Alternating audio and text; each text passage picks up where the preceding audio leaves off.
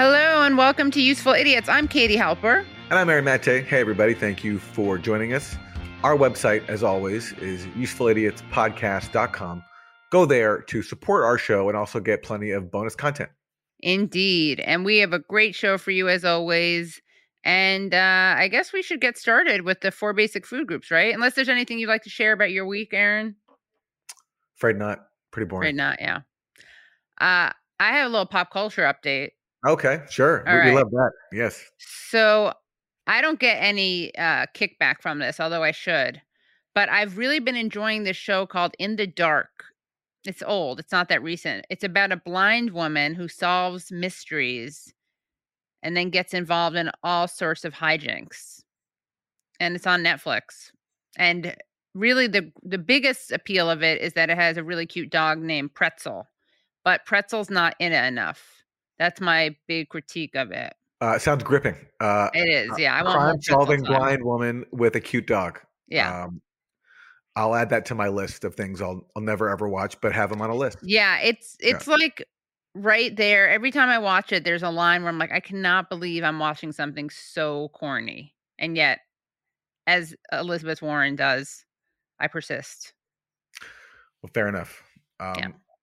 I haven't watched the show in a long time, but I will make I will be making an exception for Curb Enthusiasm, which returns very soon. Ah, interesting. aside from that, interesting. Yeah. unfortunately, not the time for it. But Y- You, Uh, got to watch some shows, Aaron. You have to have some things that you do that aren't based on the news or Twitter fights. hard to imagine. Hard, Hard to imagine. imagine, yeah.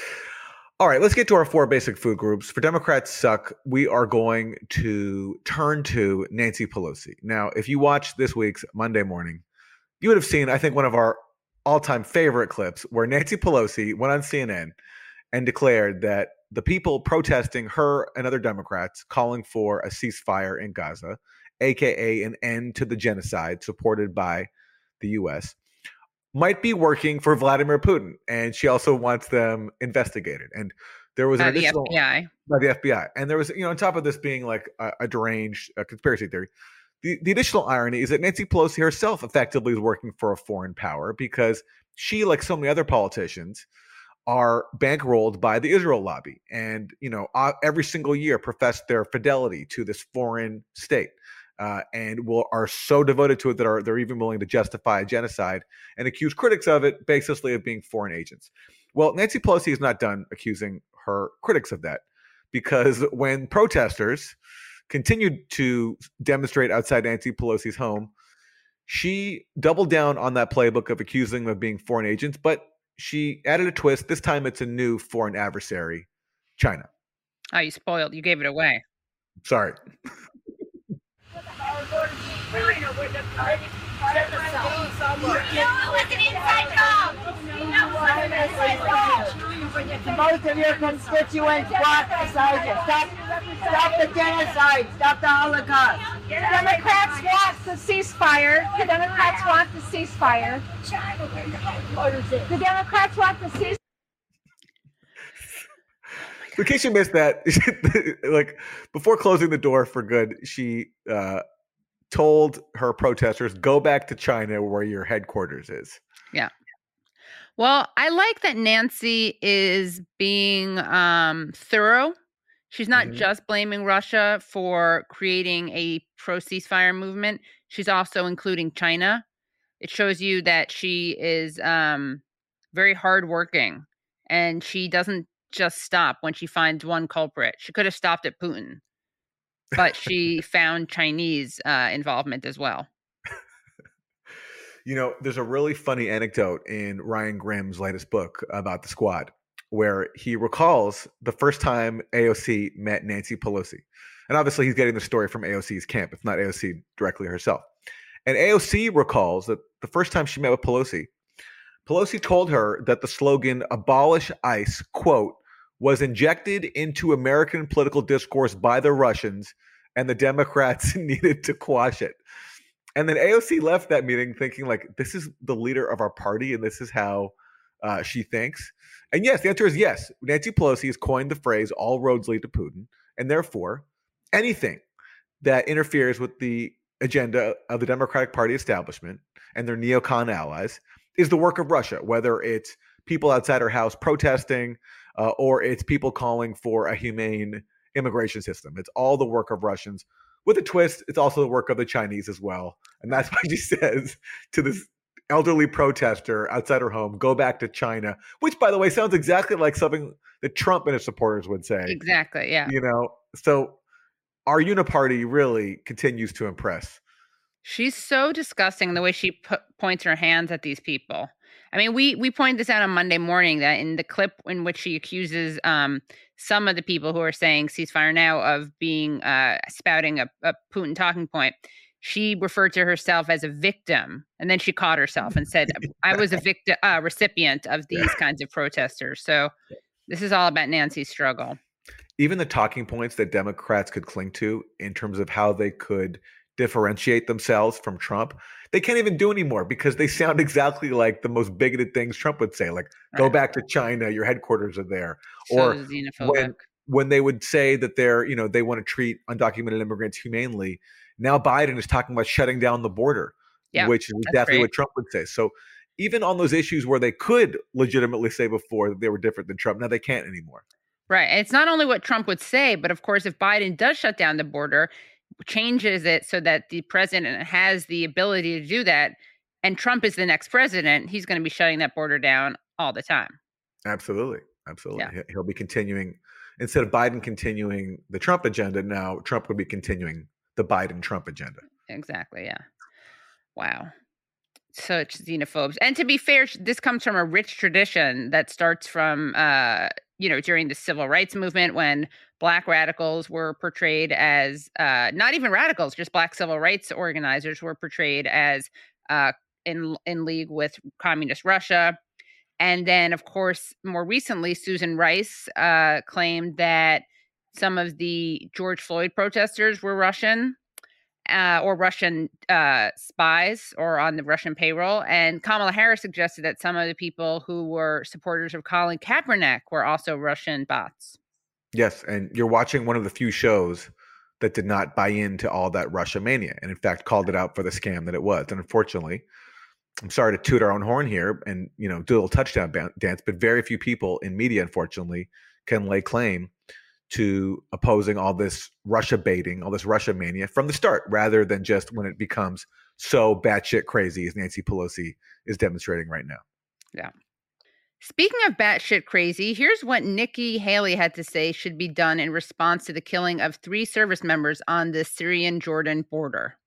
What would that mean in practice when you say Biden? You say Biden didn't do something. What was that something that he should have the been doing? The very first strike that hit you punch and you punch back hard. What they should be doing is going after every ounce of production of those missiles. Wherever those missiles are, you take that out. You keep doing. You take out the training sites. You go and you. But does that risk escalating a war? Does, does that mean striking Iran directly? It means striking the resources that are allowing them to hurt our troops. That's what you're doing. It's not they're going after the, the. They're backed by Iran. Iran absolutely. says that they're not declaring the shots, but Iran's training them. They're providing intelligence. They're providing weapons. And this goes there back. would be no Hamas without Iran, Hezbollah without Iran, or Houthis without Iran. But yes, you're going. Iran is a really big escalation. And you go after wherever those missiles are, the production, wherever it is in Iraq and Syria, you take that out. Wherever it is in Lebanon that they're doing that, you take that out. You go after the leaders making the decisions. It's not after Iran, the country.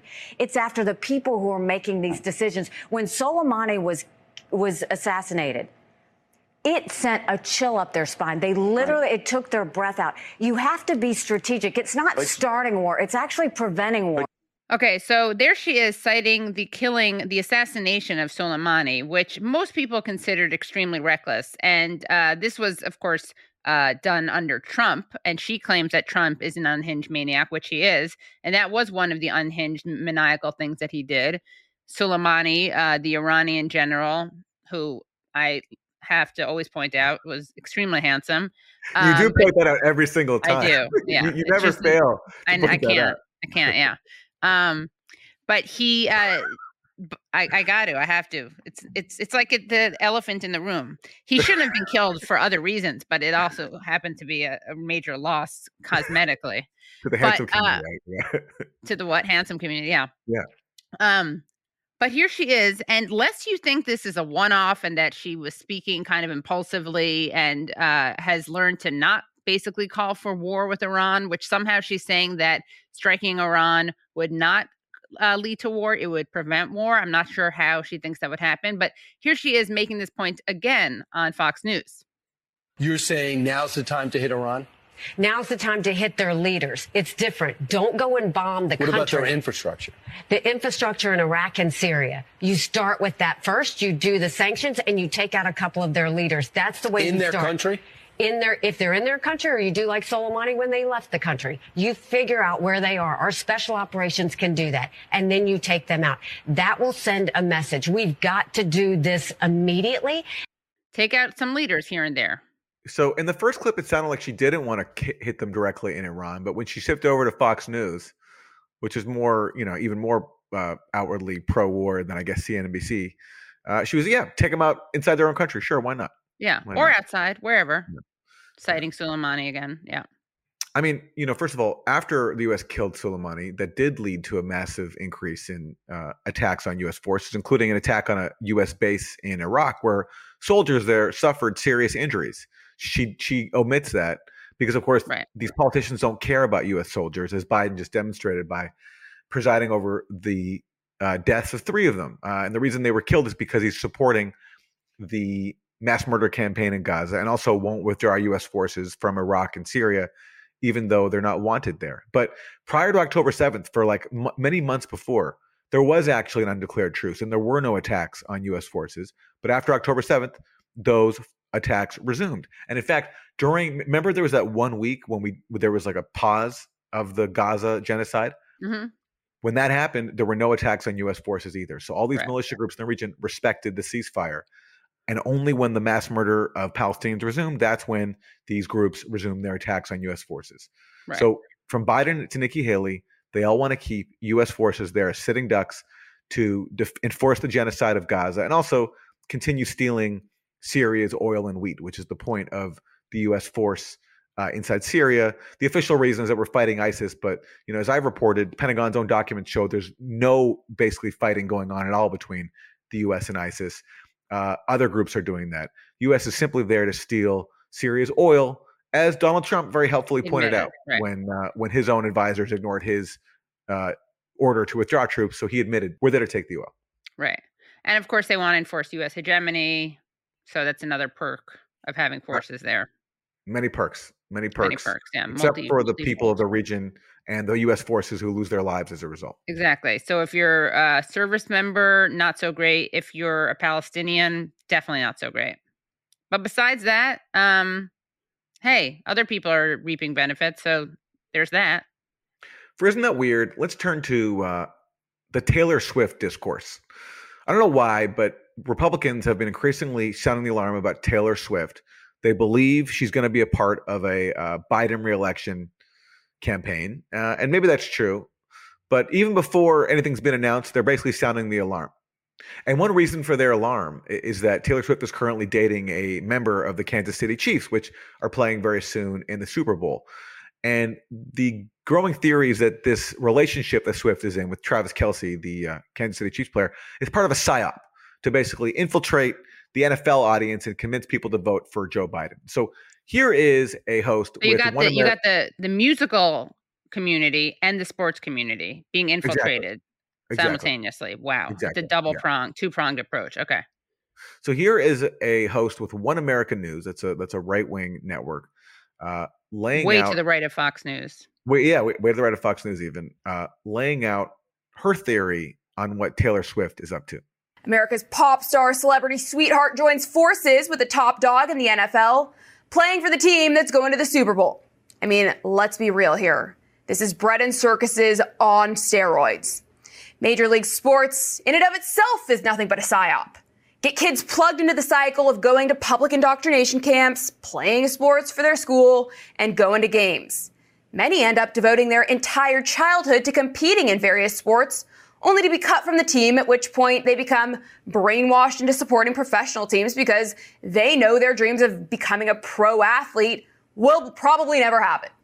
So then they become obsessed with some grown man who gets paid millions of dollars every year to throw a ball around while promoting poison death shots and child slave labor through various brand deals and endorsements. So sad.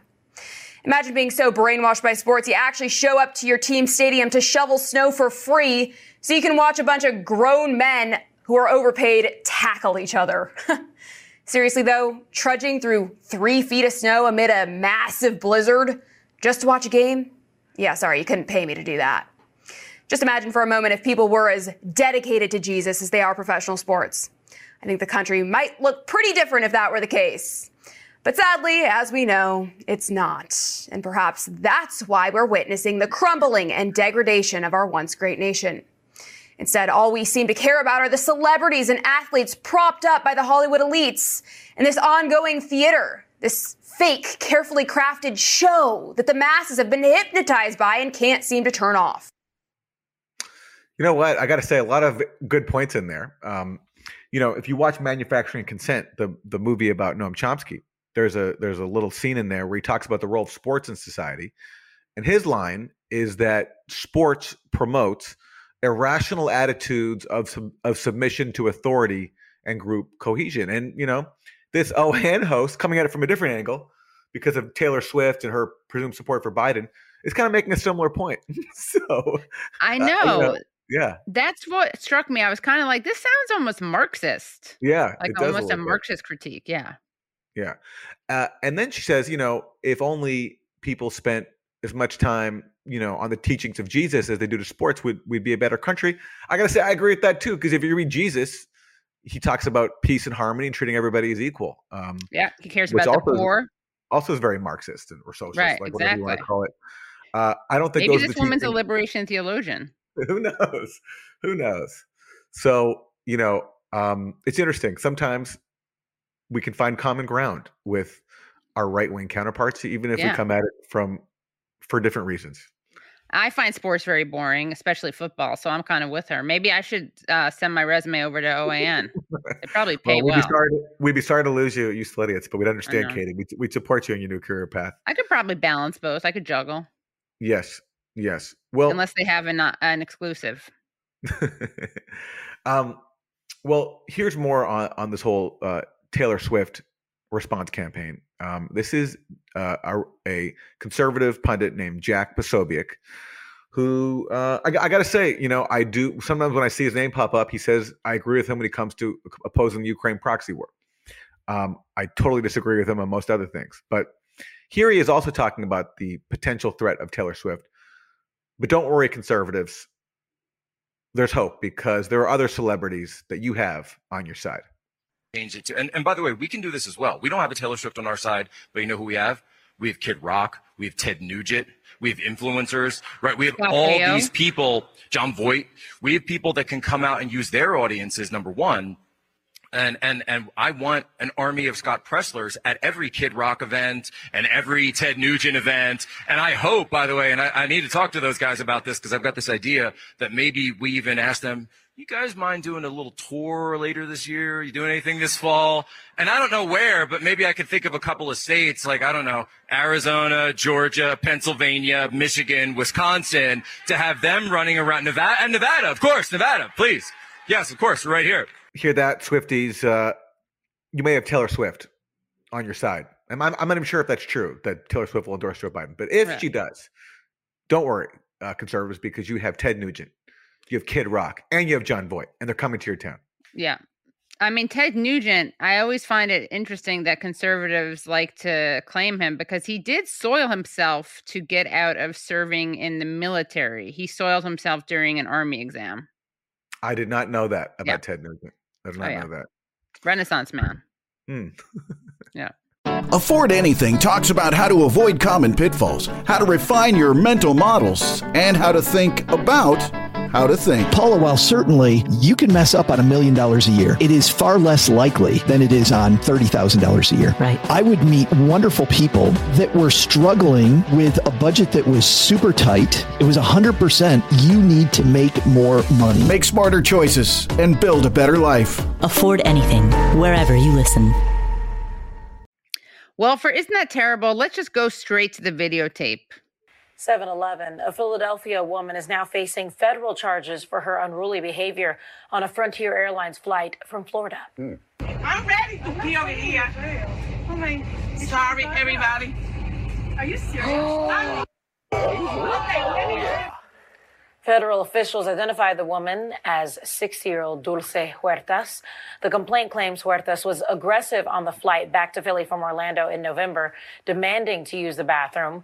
When she was told to stay seated, the complaint says she pulled down her pants, as you see in the video, Yeah. exposing herself to children nearby, and she handled business that way. Well, there you go. What has happened? Well, they say that she had two alcoholic drinks before the incident. I don't know how big they were. She is charged with uh, interference with flight crew members, simple assault, and indecent exposure. And she faces a maximum sentence, what? Of 21 years in prison and a $350,000 fine. Wow. For for people not watching, the co-host on that does a very funny facial expression at the end where he just kind of says like opens his mouth and looks like he's going to say shit or something, but Yeah, he doesn't. does look like yeah. yeah, He was yeah. very very impacted by that story. But Aaron, what do you have to say about this because I know you have some strong opinions on on-flight drinking. Well, I want to address those who are close watchers of Useful Idiots, who now might be suspecting me of being behind this incident. Because if you watch the show, you'll know the last week I sparked some controversy, I believe, in the Useful Idiots community by coming out against drinking on planes. I said I think it's a bad idea. And lo and behold, now we have uh, you know Exhibit A for why that should not be happening. Exhibit This woman- B. Exhibit uh, B. Exhibit, exhibit B for why that should not be happening. Uh, with uh, I just so I just want to tell you right now, I was not behind this incident. I did not Right. stage this incident to prove my point. Not a Uh, false this- flag. This is not a false flag. This is not a psyop. I had nothing to do with that woman. I was not dressed up as that woman. Uh, that's a real person, as far as I know. And yeah, it just proves my point. Why, why should we have alcohol in flights? It just Right. it only leads to incidents like this. And I have sympathy for anyone who really has to use the bathroom. You know, we've all been there before. But I blame alcohol for this. If not for the alcohol, I don't think we, we'd have seen that viral video. Right, of that woman exposing herself. Yeah. Mhm.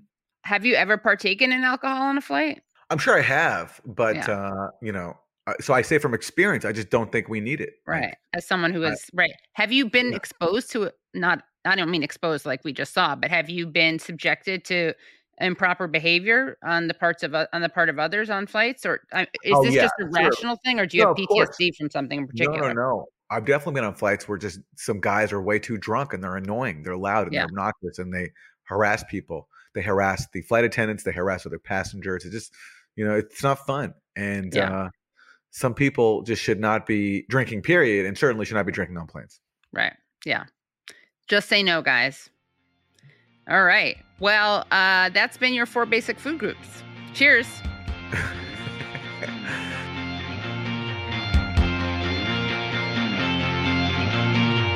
Well, this week we have another Useful Idiots doubleheader. We are joined by two guests.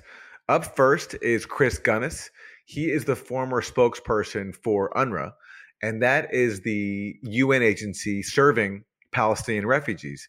And UNRWA now is at the center of a new manufactured controversy by Israel and its allies because just as the International Court of Justice handed down their ruling that there are plausible grounds to investigate Israel for genocide, Israel all of a sudden came out, literally simultaneously, with a claim that uh, a very small number of staffers of UNRWA, the Palestinian Refugee A- Agency at the United Nations, were involved in October 7th.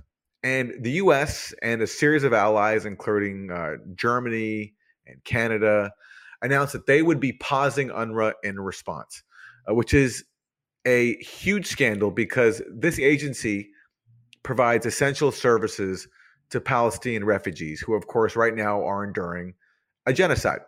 And the allegation that UNRWA staffers were involved in October 7th had no concrete evidence to support it. Israel claimed that the that the intelligence it developed about these staffers came from interrogations, which means torture.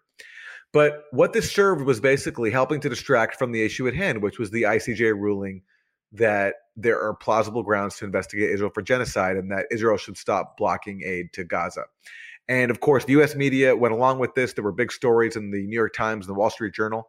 The Wall Street Journal article was written by a former Israeli soldier who was caught liking posts on social media that were mocking the deaths of Palestinians in Gaza, just to give you a window into how serious media coverage of this was. And House Republicans followed suit by holding a hearing in Congress on why UNRWA should be defunded.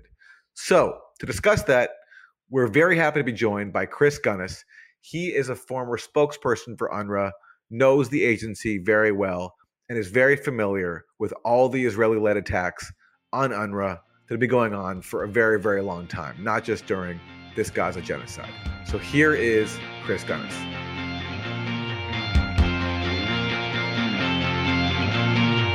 Chris Gunness, thanks so much for joining us. It's a real pleasure. Nice to meet you. Your reaction to this move by the US and its allies embracing these unsupported Israeli allegations that a handful of UNRWA staffers were involved on October 7th and cutting off funding to UNRWA. I have to be honest and say, more in sadness than in anger, it does feel like a double betrayal. It's certainly betrayal by the 12, now 13 staff members who allegedly, and I use the word allegedly advisedly, um, have done these terrible things. I mean, we don't know, and I'm not clear that this information has been provided to UNRWA, whether these people actually were involved. If they were, then it's a betrayal of the 13,000 really extraordinary humanitarians, many of whom I know very well and have seen them all in action in Gaza. They feel very betrayed because their salaries are at risk. The food, the water, the electricity, the mattresses, the you know the services they provide to what are now some of the most desperate, fragile, vulnerable people on the planet. That is now all at risk. So you know it's a betrayal by those staff members and the, the ones that the ones who allegedly conducted these these actions. It's the the staff who are left behind to do the work. They feel very, very betrayed. And to be clear, these other people are now ex staff members. So UNRWA has sacked them, invoking um, a part of the UNRWA constitution, as it were, which says that in the interests of the agency, the Commissioner General, the executive director, or whatever you want to call him, has, has the authority to do this. But it's a betrayal by the donors.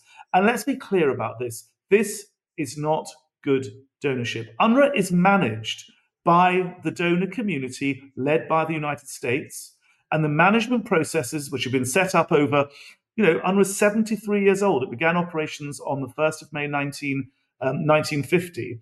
And we, UNRWA, has worked tirelessly with the donor community who manage UNRWA through their management. Um, the ADCOM, as it's called, is this management body um, led by the Americans as the biggest donor. And you know, the US government audit office audited. They did a root and branch audit of UNRWA in 2019. All of these, the textbooks which have proved so problematic, apparently, staff neutrality, all that stuff was gone through with tooth comb. And, you know, America carried on funding UNRWA to the tune of 350 million. So when you hear the donor community not give any reason why they're doing this, yet they defund, not saying to UNRWA what UNRWA has to do to bring back this defunding, you do begin to feel it's a political plot. It's certainly not good donorship. I would like to know the base upon which the British and the French and the others made this decision. What was in this dossier? Because I tell you, we in Britain are used to dodgy dossiers. You know, Tony Blair and all of that lot, you know, during the as a, as a pretext of the Iraq War, you know, we were told this there was this dossier with all this intelligent information. You know, Saddam Hussein could hit London within 45 minutes. It all turned out to be a complete fiction. And the fact that UNRWA's been handed a list of names, information, a bit of information, but no evidence, the fact that Antony Blinken is quoted today saying America hasn't not has not been able independently to confirm or verify this dossier which was, by the way, handed over to the New York Times. UNRWA's not been given it. UNRWA's never been given it. You know, it's it's and, and he's saying, oh, it's very very credible, but oh, we haven't verified it. Well, how can you say it's very very credible if you haven't verified it? I mean, it stinks to high heaven. I mean, as I say, I say this more in in, in sadness than in anger. It smacks of bad donorship. It smacks of poor management. These, you know, these failures, if they are failures, just you know, a few bad apples that is as much the responsibility of the donor community led by the United States. And it's it's really very sad to, to see how we've arrived at this state of affairs. What do you think the appropriate response would have been? What response would you have liked to have seen to these alleged to these allegations? The response that's been there for decades, and that is where there are credible reports, evidence of violations of neutrality. They are put before UNRWA. UNRWA has systems developed with our major donors, particularly the United States. They are investigated properly. We come back to our donors. We tell them what the problem is. If it's clear that there are um, credible, if there's proper evidence of violations, staff are disciplined up to and including dismissal. And you know that that's been what it's that's what it's been like for for decades, and it's what it's been like you know recently audited by the American um, GAO. So you know that's the appropriate response. It's give us the evidence if it's credible, and there's loads of stuff floating around you know on the internet about what happened and blah blah. If it's credible evidence, let's have it. UNRWA will investigate, and it's always done that to the satisfaction of all its donors, which is why they've continued to fund UNRWA for the last 73 years. You know, it's that that's the appropriate response. But we didn't get that appropriate response from the donors. We got what feels like a political onslaught coordinated. And that's why we say, you know, this has to change. I hope as a result of this, the Arab donors will realize that Western governments have this political stranglehold over this lifeline to the Palestinians. And I hope that Arab countries um, will step forward. You know, if you look at OPEC profits from 2022, um, it was $888 billion. Well, you know, UNRWA's budget is one point about 1.5 billion, and that's 0.02% of OPEC's profits in 2022. OPEC could solve this problem in a heartbeat, in, in a nanosecond. So I'd like to see, you know, one of the good things that come out of this on the subject of good donorship. It would be great to see some Arab countries come forward and to loosen this Western stranglehold over UNRWA because, you know, we've got to see some good donorship. We've got to see some responsible donorship because with this attack, you know, that was a failure of donorship. Talk to us a bit about what UNRWA does, the services it provides to Palestinians, uh, not just in Gaza but other regions where Palestinian refugees live, and and it, its significance for Palestinian identity and existence. Yeah. So so look, I think it's good for your audience, um, a general audience, to think of UNRWA more as a government than an aid organization. So UNRWA works in Syria, in Jordan, in Lebanon, in Gaza, and the West Bank, and it has core programs and those core, core programs are education, health, relief, and social services. In education, UNRWA has 706 schools. UNRWA has 550,000 students. I mean, this is as big as the education department, bigger than some UN member states. Um, UNRWA, 7 million patient visits to UNRWA's health clinics in a year. Um, five, sorry, 400,000 of some of the most um, disadvantaged people um, people with special needs, mental health issues, the you know whatever whatever it may be. There are 400,000 of those across the Middle East who come to UNRWA for services, relief and social services. They call it social protection. 1.7 million people come to UNRWA for food aid. 1.2 million of those are in Gaza. So, you know, there's a huge, almost quasi governmental function. And UNRWA does that as its bread and butter. But when terrible things happen, wars and you know refugee flows, things go go wrong like they did in Gaza. UNRWA has to keep these core services ticking over because children in Jordan and Syria and Lebanon still need to be educated just because there's you know an onslaught on Gaza. So UNRWA has to keep all of this going. So funding is needed for that. But then there's a massive spike in the need for funding in Gaza um, because suddenly there's a huge increase in need. So, pretty much 2.3 million people in Gaza, they all need support from UNRWA. Um, the World Health Organization, or is it the World Food Program, is now saying that there's a risk that more people will die of starvation in Gaza than under these Israeli bombs. So, you know, there's a huge, huge need. There's the core services, and then there's the emergency service. And, you know, frankly, an, UNRWA has no strategic reserve right? So that there UNRWA's running, you know, the tank's on empty, and UNRWA is desperately trying to tick over, and UNRWA can tick over really for another few weeks, and then it stops. The aid pipeline is very vulnerable, and then you know the unimaginable starts to happen. People really do start to die of starvation. Um, already, you have a situation where operations are taking place without anaesthetic, women giving birth you know, without proper condition, without proper health conditions. I mean, it's really unthinkable. And what have these Western governments done? they've said that that kind of work, you know, it's the women coming in, the newly born, it's the pregnant mothers, it's the kids with 95% burns, you know, gasping their last gasp, desperate for water. You know, those are the sorts of people um, whose aid is now under under threat, and it, it's it's it's utterly heartbreaking. These countries have decided to basically in defunding UNRWA, they're sentencing an increased number of people to death, right? I mean, there's kind of no question about that. I mean, that's a very stark and probably realistic way of putting it.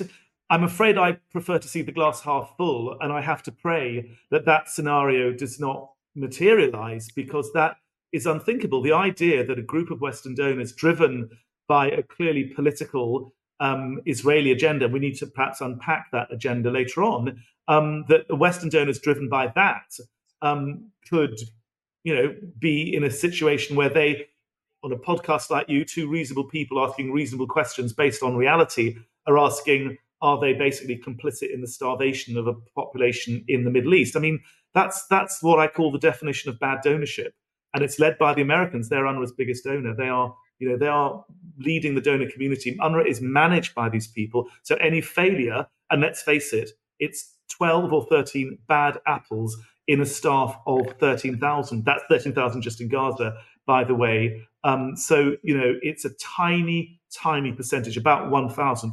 0.0001, I think it is. Um, Yeah. So, you know, it, it is, it is a, as, as you know, put like that, it's terrifying, and let's hope it doesn't happen. So I, I would wanted you to respond to a statement by um, Netanyahu, who said on Wednesday, "The time has come for the international community and the UN itself to understand that UNRWA's mission must be ended. UNRWA is perpetuating itself. It seeks to preserve the issue of Palestinian refugees." And I think it's time that the international community and the UN itself understand that UNRWA's mission has to end. UNRWA is self perpetuating. It is self perpetuating also uh, in its desire to keep alive the, refu- the Palestinian refugee issue.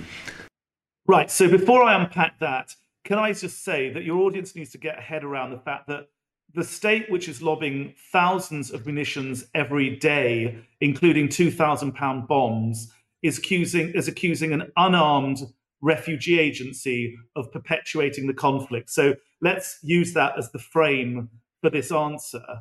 Um, UNRWA registers the children of refugees, which is standard best practice amongst refugee agencies, the other UN refugee, refugee agency, UNHCR. Um, so when, for example, a child is born to refugees, Afghan refugees in Pakistan, in UNHCR administered camps or under the auspices of UNHCR, those children registered under the principle of family unity. And the same is true with UNRWA, that when children are born to UNRWA refugees, they are also registered. And with that registration card, they become eligible if they need them, if they meet the criteria for UNRWA services. The idea, which is peddled by many Israelis, including, as you quote last night, um, from Mr. Netanyahu last night, um, it's peddled that you know there's this unique organization that has this political vendetta against Israel and is uniquely registering refugees and you know therefore it's perpetuating the conflict. That is simply a deliberate misunderstanding and misreading both of international law and refugee practice um, but also you know what UNRWA is about. Um, UNRWA wants nothing more than to go out of business and UNRWA goes out of business when the refugees are granted full dignity, human development, prosperity, justice, and accountability, and their rights, both individual and collective, are recognized and implemented and guaranteed in the to- context of a just and durable solution. Now, I, as an outsider, I'm not saying what that solution is. Two state, one state, you know, you decide. It's not, but can the Palestinians at least be asked? And can we at least find out, which there's extreme, you know, skepticism over, whether Israeli leaders actually are prepared to give the Palestinians that state? Because from what we know of Mr. Netanyahu, there's the the leaked um, transcript of or memo of something said in a meeting. I mean, it, there are, and he's also said it publicly, um, you know, about whether Mr. Netanyahu is prepared to allow the Palestinians to have the right to that just and durable solution, because it appears that it's the Israeli side that are perpetuating the conflict by not vouchsafing and granting to the Palestinians that right to a just and durable solution. And you know, even prior to this new manufactured controversy, Israeli officials have been open about their plans to try to destroy Yeah.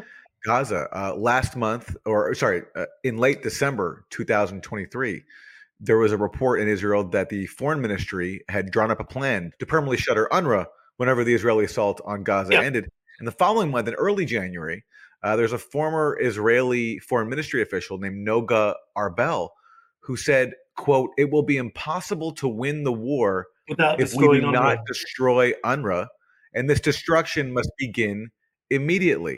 ואי אפשר יהיה לנצח את המלחמה אם אנחנו לא נשמיד את אונר"א, וההשמדה הזו חייבת להתחיל מיד. And she went on, they must be abandoned or they must go to hell. Chris, you know, as a former spokesperson for UNRWA, what has your experience been personally uh, when it comes to Israeli antagonism toward your organization? Oh, UNRWA? I mean, I am the lightning rod for every hate crime the international Zionist organizations have ever, ever sort of wanted to throw at the UN. But the great news Congratulations. about- the good news about this, though, is that the Israelis tend to hit the nuclear button immediately. and once they've hit the nuclear button, there's nothing worse they can throw at you. So, you know, I had Ron Prosor, the Israeli ambassador, calling on Ban Ki moon to sack me because obviously I'm a raving anti Semite, I'm a Nazi, I'm a blah, blah. You know, and actually, once that's been said of you, once you've got over it, it's like, well, if that's it, you know, we can now get on with life. So, I mean, it was very unpleasant. I mean, I was once PNG'd by Netanyahu's office and blah, blah. But I mean, to be honest, that's all a distraction. It's all sort of ad hominem arguments. It's all, you know, it's really, that's not, that's not the point. Um, but to get back to this whole thing of destroying UNRWA, um, two issues here one practical and, and one, in a sense, political and, and, and legal. Um, if Israel wants to get rid of UNRWA and get something else, you know, create another organization, it's got very little time, let's be honest. I mean, time is of the essence in Gaza. UNRWA employs 13,000 people. So you'd have to employ 13,000 new people. You'd have to put job adverts in newspapers, websites. There are now 2.3 million people in Gaza who desperately need jobs. There was 46.9% unemployment in Gaza. It's now probably total unemployment. So there'd be probably 2 million application forms sent to UNRWA, maybe less because I guess children, children won't apply.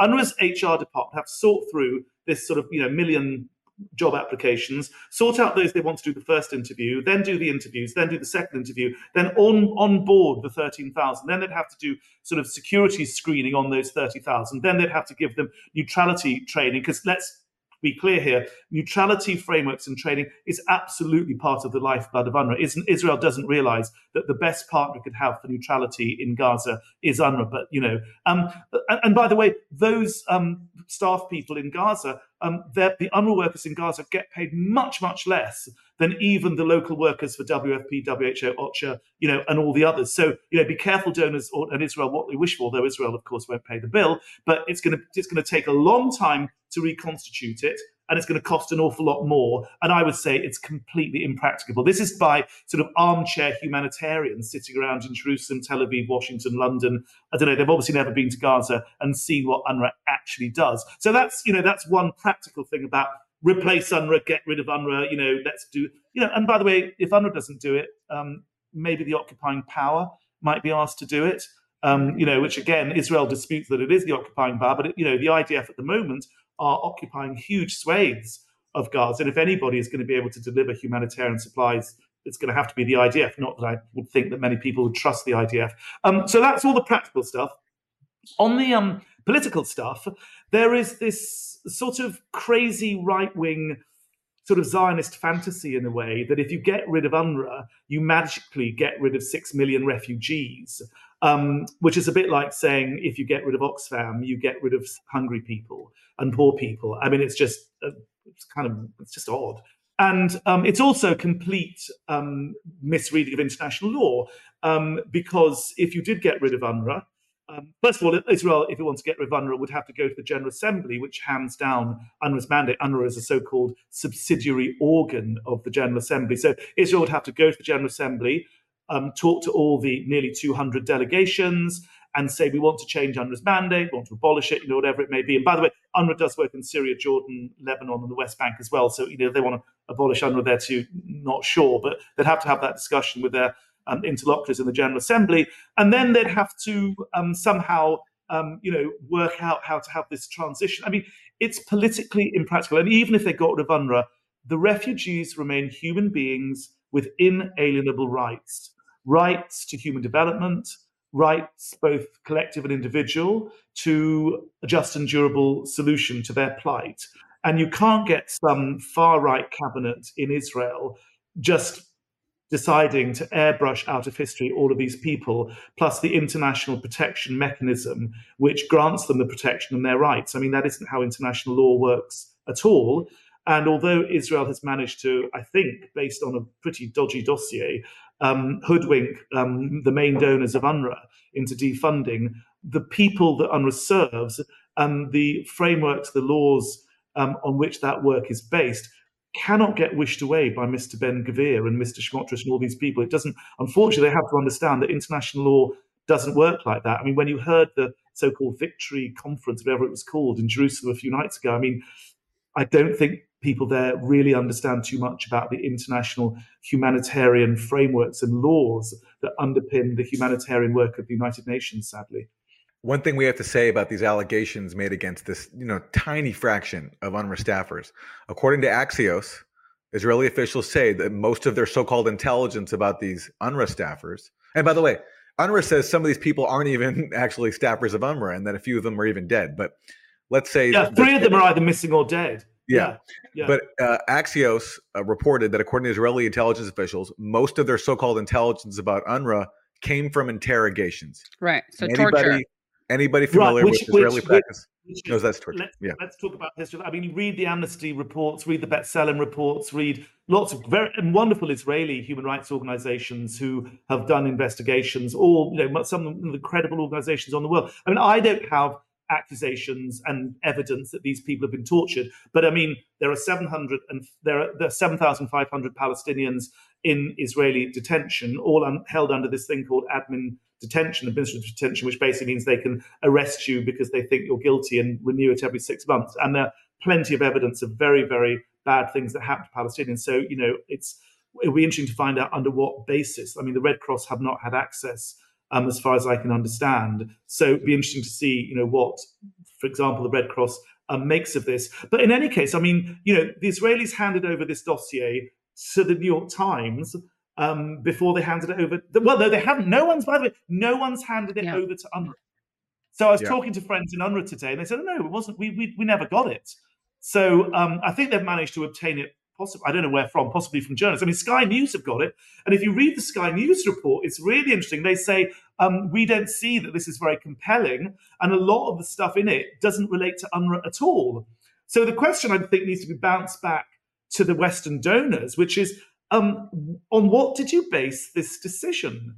Um, was it Israeli hearsay? Was it Israeli information obtained under duress? And I think, you know, just as UNRWA is being held up to be accountable, I think we have to hold the donors up to accountability and ask, what did Israel give you? And did you independently verify? Because there's some Antony Blinken quotes around today um, where basically he's saying, um, we have not independently verified this evidence, but by the way, we think it's very, very um, compelling and credible. Like, how do you know it's credible if you haven't independently investigated? Mean, this is the stuff of political satire, and if it weren't so deeply tragic, it would be funny. I mean, it's it's really quite appalling. And by the way, if you let me just say one other thing, I mean, this organisation, Impact SE, which the, the the the director of it was in Congress the other day, alongside various other people who've made you know crazy and sometimes crazy and sometimes irrational and and unsubstantiated claims against UNRWA. That organisation, Impact SE, in 2019, they went you know on a big PR um, campaign against UNRWA, the textbooks, and they said that these enrichment materials, so UNRWA checks all of its textbooks, and where there's um, a tiny percentage, three to four percent of problematic material, which isn't all, by the way, political neutrality questions. Sometimes it's age-appropriate violence, sometimes it's gender issues. But basically, UNRWA produces enrichment materials that teachers can use instead of the textbooks in the classrooms. It's all policed, and the, the teachers are trained, whatever. So Impact SE got hold of, apparently got hold of some UNRWA enrichment materials and said this is all you know, it's, it's full of anti-Semitism and preaching violence. And when we started to look at it, this was in the, the summer of 2019, it wasn't UNRWA's material. So this organization that's been briefing Congress people is the same organization that came up with allegations, and it was the wrong curriculum. And I mean, you know, a few years before it, when it had a different name, um, it was making accusations against the PA textbooks. So in Gaza and the West Bank, UNRWA uses PA textbooks, and it came out with all these allegations about the textbooks, the PA textbooks. it turned out these were Jordan- Jordanian and Egyptian textbooks. And by the way, this is the same organization that went on a political campaign to try and block the Palestinians joining UNESCO, the UN's education, scientific, and cultural organization, where they would have had support with curriculum development. So this organization that claims to want to have, you know, improved curricula around the Middle East actually blocked, attempted to block the Palestinians joining UNESCO. I mean, there's a clear political agenda. Their information is methodically shoddy, and many, you know, Nathan Brown, for example, an absolutely brilliant educationist at Georgetown University, you know, he has looked at these accusations, and I mean, a long time ago, but basically, you know, he's found that UNRWA textbooks, by and large, are, are, are acceptable, and the, the, the, the mitigating steps UNRWA takes to deal with these problematic texts are also sound and well applied. So I'm afraid to say to Israel, you know, UNRWA is your best friend in Gaza. I mean, after what you've been doing, UNRWA might not see it that way. But if you want to have an education system which has the highest possible standards of neutrality to the satisfaction of Israel's major donors, the US, Britain, the Europeans, then you need to stick with UNRWA because reinventing UNRWA is simply not possible, both in practical terms, as I've explained, but also in terms of inculcating neutrality standards, which UNRWA's done, you know, since, since May 2000, since May 1950, when we became operational in the Middle East. Um, you know, UNRWA's been doing that. So, you know, UNRWA actually, though Israel doesn't realize, is the best friend it ever had in Gaza, and it really needs to wake up to that reality. Chris Gunness, former UNRWA spokesperson, you know, I'll never forget the time 2014, 10 years ago, when you broke down crying about an Israeli attack on an UNRWA school in Gaza. What a powerful moment that was. The rights of Palestinians, even their children, are wholesale denied, and it's appalling.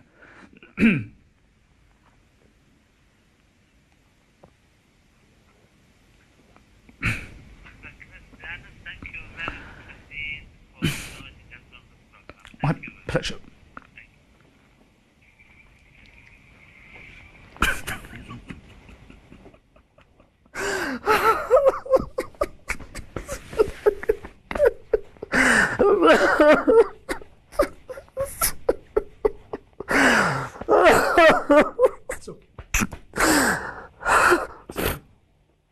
What a powerful defense of your former organization you've just given us. So thank you so much. Thank you so Thank much. Thank you very much. My pleasure. Anytime. Be well. Bye bye.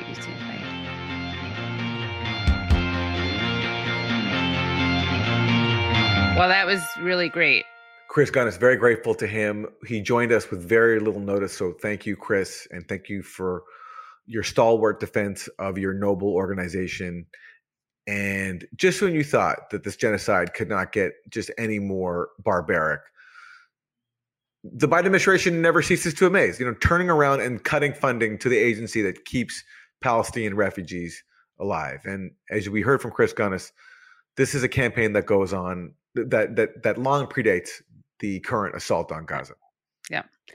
Uh, also, shout out to Bret Stephens for just uh, saying the quiet part out loud, writing an op ed in the New York Times, abolish the UN's Palestinian Refugee Agency. Thank you, Bret Stephens, for that. And a sincere shout out, though, to Spain, which is refusing to defund UNRWA.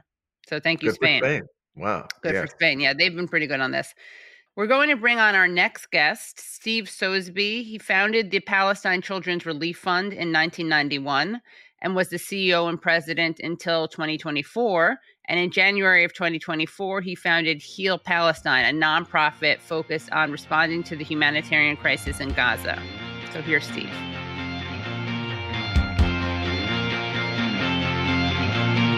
Steve, thank you so much for joining.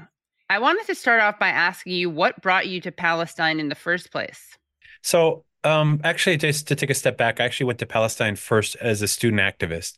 And then, uh, having gone during the first year of the first uprising back in December of 1988, I went back and started working as a journalist with the intention of sharing stories um, to try to educate Americans about what was happening on the ground from what I saw, not uh, the, reality of what was actually happening and what I experienced going there firsthand and what um, people um, were conveyed. The information was being conveyed, the reality was being conveyed through the media in the United States. Um, we're not the same thing. So I thought, hopefully, working as a journalist, I'd be able to uh, educate Americans, particularly on how um, the occupation was affecting the daily lives of common people. And in the course of working as a journalist, I started to meet a lot of injured children who needed medical care they could not get uh, within the local health system, um, and arranged for children to start coming to the United States for free medical care. And in the course of uh, bringing those kids and getting them treatment, I realized I needed an organization to facilitate that work um, it was becoming you know something that was taking all my time and and I didn't have the resources. I was in my early 20s um, to manage this effectively. So I started a nonprofit called the Palestine Children's Relief Fund and uh, started to build uh, an organization to um, to bring kids over and then the organization expanded significantly over the years. Um, I must say um, that the big support came from a lot of people externally to help me get going in those early years, not the least of which was uh, my late wife, Huda Al Masri, who uh, we got married in 1993 in January. But even in the early years before that, in the year before that, she was actively involved as a social worker and uh, deserves much credit and respect for the organization being able to get going in those early years.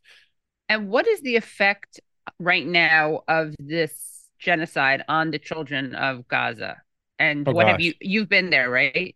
Recently, yeah. or are you uh, going there? And- Right. I'm I'm actually waiting for my permit. So I have a Palestinian ID.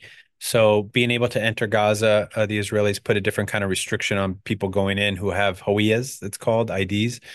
Um, and that uh, puts different restrictions on being able to come out. So as long as I'm able to go in and go out without significant restrictions, I'm planning to go in two weeks or around the 13th. But to answer your question, of course, you know we have operations going on on the ground there, and I'm very much aware of uh, as we all are to different extents, what the circumstances are uh, facing children in Gaza. And I mean, needless to say, it's dire beyond anything um, we've seen, uh, even in modern history, to be honest with you. And when I mean that, I'm not trying to compare it to every, every conflict's unique in its own way, but in particular, this one in Gaza is unique in the sense that people have nowhere to go. Uh, in Syria and Iraq and Ukraine, uh, in other conflict areas where uh, civilians were being under the barrage of bombs and of um, um, you know risk of death, um, they could flee and not you know not easily. And as we saw in Syria, you know hundreds, if not thousands, of refugees died in the Mediterranean trying to flee. Um, but in the case of just immediate safety, getting out of harm's way of bombings and and uh, the destruction that's all around in Gaza, there, there, there's nowhere to go and there's no safe areas and that as a result has we've seen over 10,000 children killed uh, since October 7th and uh, keeping in mind that that's 1% of the entire population of children in Gaza so not insignificant to say the least. And we also see over 30,000 children with significant physical injuries many of them permanent um, amputees and, and so on and that also is putting a huge huge uh, burden on the health system which is collapsing because there's really only one functioning hospital right now the european gaza hospital in han yunis which i've worked in for many many years. And um, know that hospital very well. It does not have the capacity at all to manage what the trauma that they're seeing and forget the fact that people who have medical conditions that require um, interventions people with heart conditions people with car accidents, people who have congenital malformations or need any of the common ailments that come up in a normal society, they're not getting treatment at all. And uh, so the casualty toll that we talk about, which is based strictly on the numbers of people being killed by bombs and through trauma as a result of the the attacks and the ongoing conflict on the ground. Those statistics do not include the thousands of people who are not able to get adequate medical care for common non-trauma related ailments. And in many cases those people are dying. And they're also victims because you know we were able to treat those patients previously by bringing in volunteer medical teams. We do uh, we were doing hundreds of missions a year into Gaza and into the West Bank. And those missions are all stopped as a result of the conflict on the ground, of course. And all those patients that we were treating for open heart surgery, for neurosurgery, for cancer, and so on, are not getting treatment locally and they need to go outside for care. And in the case of those going outside for care, it's extremely difficult to get permits for injured and sick children to travel outside for treatment, even if you arrange their treatment, which we're doing uh, in Heal Palestine. We're arranging treatment for injured children and sick children um, to get treatment outside for free. Getting them out is really the biggest challenge we're facing, and that's uh, it's very difficult to overcome that challenge. But the biggest issue now is not necessarily the immediate health needs of kids on the ground in Gaza, although that's immense and that cannot be, um, you know, uh, ignored uh, at all. Uh, but the bigger challenge is starvation and hunger. And now we see hundreds of thousands of children um, suffering from the lack of food. 90% of the population there goes at least one day without eating at all. And we're talking about children. As you all know, 40% of Gaza are children under the age of 15. And keep in mind that there are literally hundreds of trucks full of food on the Egyptian side of the border, ready to come and feed uh, children who are showing signs of malnutrition and going uh, undergoing the early stages of starvation. Um, so this is strictly a man-made problem, and the fact that food's being used as a weapon of war in this modern era of 2024 is really unconscionable, and it's it's hard to imagine that this is taking place in front of the world's eyes and that nothing's being done to stop it. What is the possible justification for not letting in food or something else that's happening now, which is absolutely horrible to think about, is people are being operated on without anesthesia. What is the possible justification, or or with and chemotherapy is no longer getting through, right? What is the possible justification yeah. for that? What are they saying? Well, I'm, I I I don't know if there is a stated justification for it. It's a, it's definitely a policy. Um, I'm sure there are security issues of checking the trucks, um, you know, to ensure that they're not filled with uh, arms and and military um, needs. But um, we all know that prior to October 7th, there were 500 trucks entering Gaza a day, and those trucks were also undergoing security review at uh, Kerem Shalom. So, uh, crossing in southern Israel. So, as a result, I mean, I don't think there's a justification that there's too much of a load to adequately um, um, review and, and to check. Um, so, there is a political purpose behind it. I, I you know, I, I I think you'd have to review the Israeli stated media. I mean, what the politicians are saying in the Israeli media and Israeli press to kind of understand what the justification are. I know that there are now protests uh, among Israelis that is, in some cases, being encouraged by some ministers in the far right government um, to block uh, the trucks coming into Gaza, and that's really un- unimaginable because you know you have kids starving, and uh, you know these are not combatants, they're not Hamas, they're not people who committed any crimes on October 7th against the Israeli people. They're innocent children. But to come to the realization in your mind that these are somehow justified people who are guilty of any crimes when they're just three, four, five year old children, newborn babies. I don't understand it. I don't think anybody understands it, but it's it's what's happening, and uh, it's affecting all of us. It's affecting everybody on the ground in Gaza, and all of us as aid organizations trying to respond to this crisis in a way that can hopefully impact the lives of these people in a positive way. You have children. Um, are you afraid? I mean, just you, not just because you're a father, but I, I would assume that gives you extra fear. Are you afraid for your own safety about going to Gaza? I mean, I never have been before. I've been going to Gaza since 1988. I've been there hundreds of times. I've never had any fear at all going there. In fact, you know, when I was there a few months ago, I was, you know, had a car and was driving by myself around the Gaza Strip and you know in, in every refugee camp and, and all over the place so i never felt any personal fear from anyone but i think if the fear now would be that the bombing campaign seems to be indiscriminate and um, that you know you could easily be near a hospital or near a UN school full of uh, displaced people, many of them children, and still um, you know be hit by a, a, bomb or something like that. So as a result, there there is some concern about you know one's personal safety but you know i think you go into this kind of work with the idea that you have a greater um, uh, mission in your life you have a responsibility to the, the cause and the people you're serving. And i don't think throughout history any positive change has happened by um, people who are putting their lives ahead of the cause.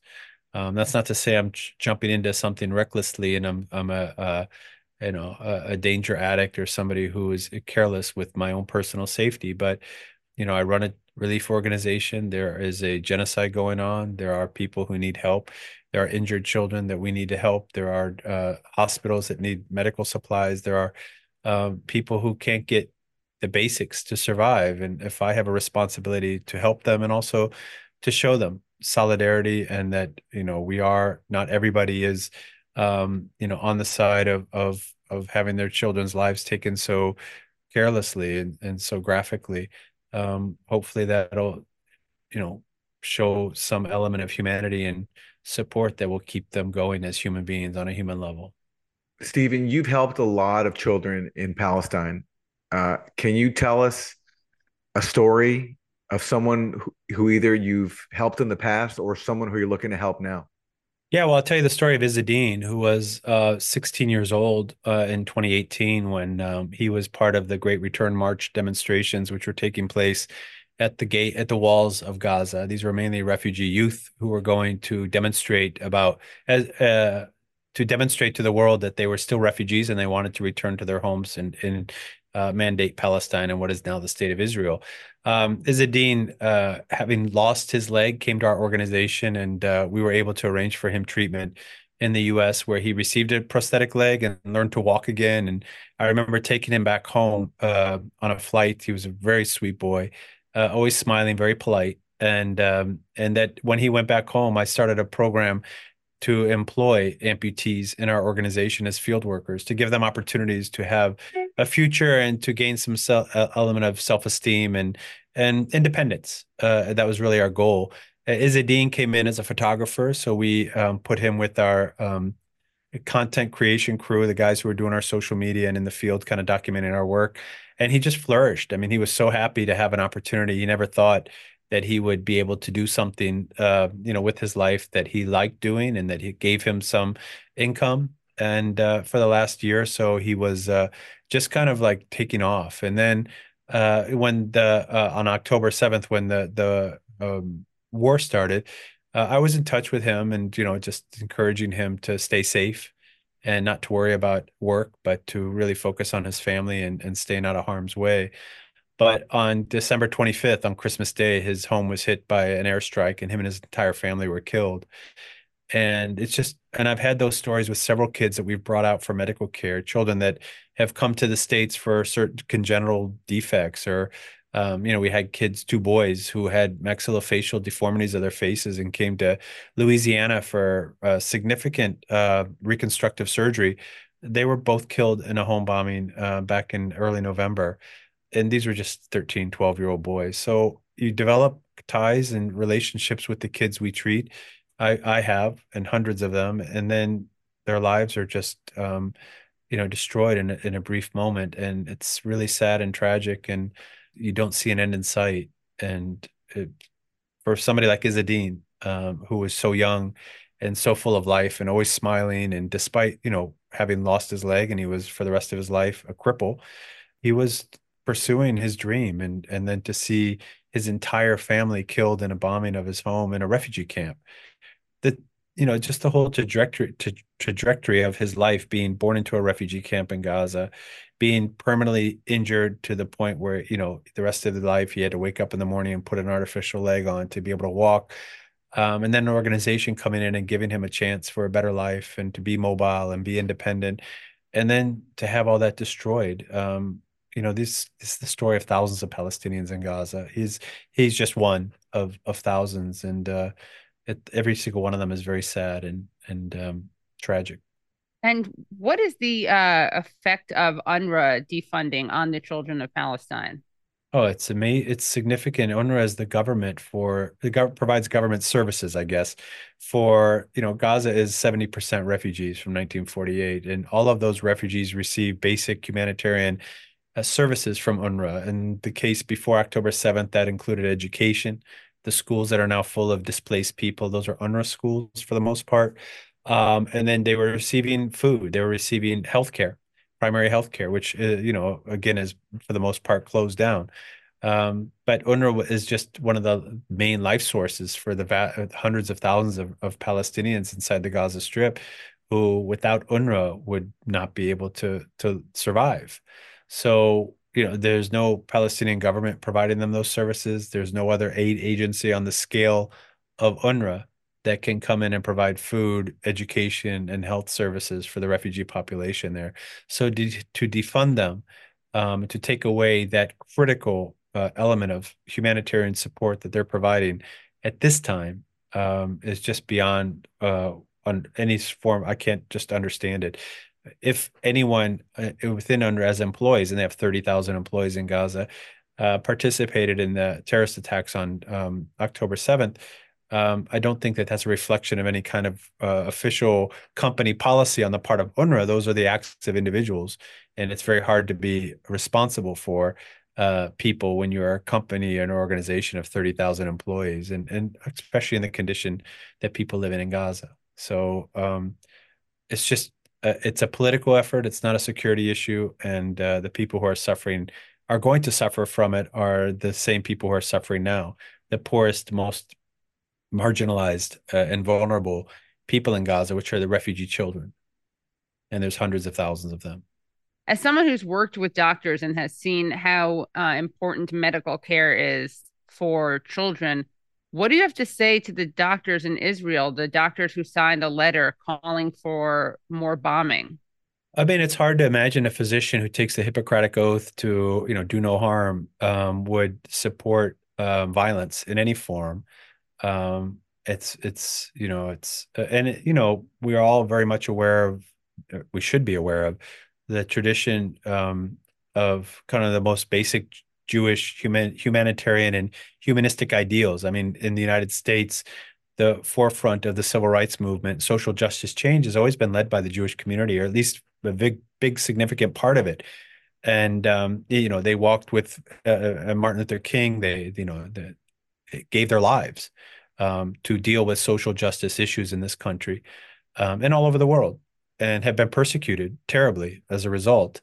And to now see that, you know, and I'm not saying that this has anything to do with Jewish values, but to see doctors in Israel who are calling for um, continued violence. And we see what that violence means. It's not really having a military effect on Hamas as much as it is resulting in the death of innocent people. 70% of all deaths in Gaza are women and children. So it's just unimaginable. Um, but I think the deeper question is where is this coming from? Where is this deep seated hatred or anger? I mean, of course, some of it comes from what happened on October 7th, and we all know how horrific that violence was. But, you know, I don't think that physicians are beyond the ability to contextualize and, and compartmentalize these issues in the sense that things don't happen in a vacuum and that we need to be able to define our reaction in a way that doesn't harm innocent people and if it is, if innocent people are being harmed hopefully um, nobody would find that to be a positive thing or to encourage more of that. I find it strange i deal with a lot of israeli doctors i have over the years. Um, i've always found them willing to help and very you know humanitarian in their values.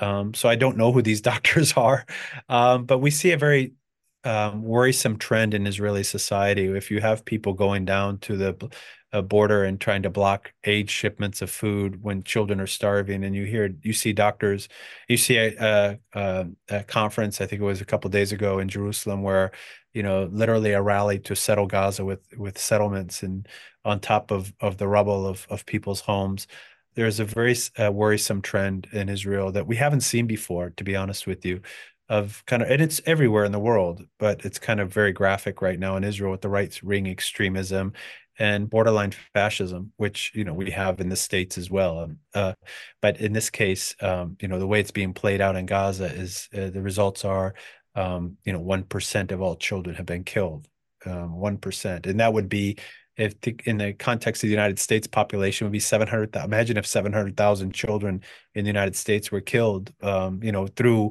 bombing campaigns uh, from a foreign uh, country. Um, you know it would just be outrageous. So the fact that that's happening and that there are people who support that and encourage it and want to see more of it in a democratic society in a liberal democratic what was or traditionally has been a liberal democratic society is quite worrisome and it gives us a lot of i think fear for the future Stephen, you founded the Palestine Children's Relief Fund. Uh, you led it for uh, three decades. Now you founded a new group called Heal Palestine. Um, talk to us about your new organization and how people can support it. Yeah, thank you. So for 30 years, I was very proud of the work we did in PCRF. We built two pediatric cancer departments, one in the West Bank, in the name of my first wife and one in Gaza. Um, we opened a lot of different, really incredible projects and programs. We brought hundreds of doctors, treated thousands of children. Uh, very successful work. It inspired, you know, literally tens of thousands of people all over the world. um, to get involved and be active. And I'm very proud of that. But when this crisis began, and even before that, I was thinking about, you know, what I could do more than just within the health sector, although that's an area that I want to continue to work in. Um, but I think there's a greater need to um, expand into areas that I think, you know, I could have an impact. I have 30 years experience on the ground uh, in the West Bank and Gaza. I want to use that in the most effective way. And I felt within PCRF um, that my ability uh, from a leader and from somebody who's active on the ground um, far exceeded what the organization's kind of scope is. So I wanted to broaden my impact and to have go into the area of education, um, where I think there's a huge need and and there is definite um, potential for positive impact. And then finally into the area of leadership. And when this crisis began and we started seeing tens of thousands of permanently disabled children in Gaza, um, I felt this would be a great opportunity to build a program where we use the skills and support of literally thousands of mentors all over the world who can come in and take responsibility for helping to rebuild the lives of these children over the long term. That means, you know, mentoring them, um, um, supporting them, uh, guiding them in areas where they could eventually become independent in careers, vocational training, education, uh, and guiding us as an organization to identify the needs of all these kids and ensure that we meet those, whether they're medical, uh, mental health issues, and as we said before, um, eventually getting to the point where they have career uh, options ahead of them, and that we're going to come in and help support those options. Um, so that's where, uh, and, and, literally, we have uh, outside of Palestine uh, one of the most uh, developed uh, diaspora communities of executives, of doctors, of engineers, of accountants, of professional people um, who are looking for more opportunities to serve their cause and to do something positive for their people rather than just either protest or uh, write checks. Um, and those are important things to continue to do as well. Um, but I think you know not tapping into that resource of talent um, that we can utilize to help rebuild the lives of these children whose lives are being destroyed. Um, I think is we're missing a great opportunity to build a grassroots organization that really um, utilizes um, a, a, kind of a new way of effective, impactful change. And um, by linking the communities abroad with the need on the ground, particularly in the human sphere of rebuilding the lives of these tens of thousands of children who are, you know, facing a very dim future uh, and uh, you know, on the brink of hopelessness, if not are already deeply embroiled in it, um, then we're not doing all that we possibly can as I think creative relief people who can use more importantly the tools of technology and our communities abroad to make positive change for now and more importantly for the long term.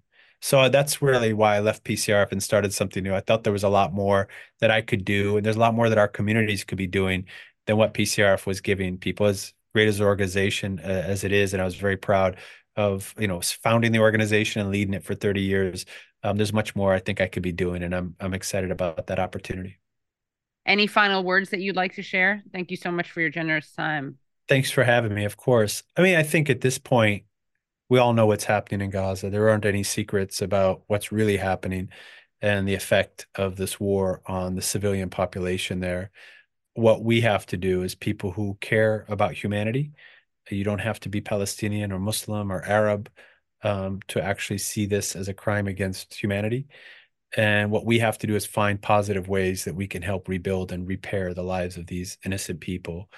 Um, my experience in Gaza for over 30 years is they're some of the most kind, generous, resilient, and just very, very decent people who I've never had a negative interaction with uh, in my life.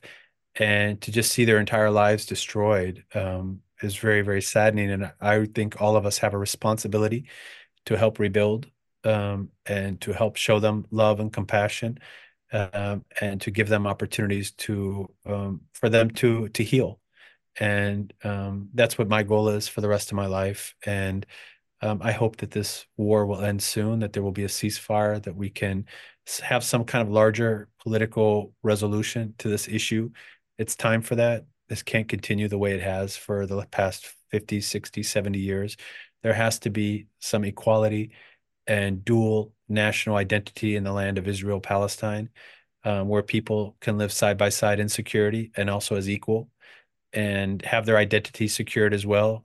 And um, I think that's critical if we're going to find ever peace there. It's a beautiful land. I love living there. I love working there.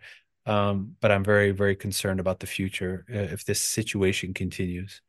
Thank you so much, Steve You're Sosebee, welcome. for your time My pleasure. and your and your I work. think keep up your good work as well. We really appreciate it. God bless you.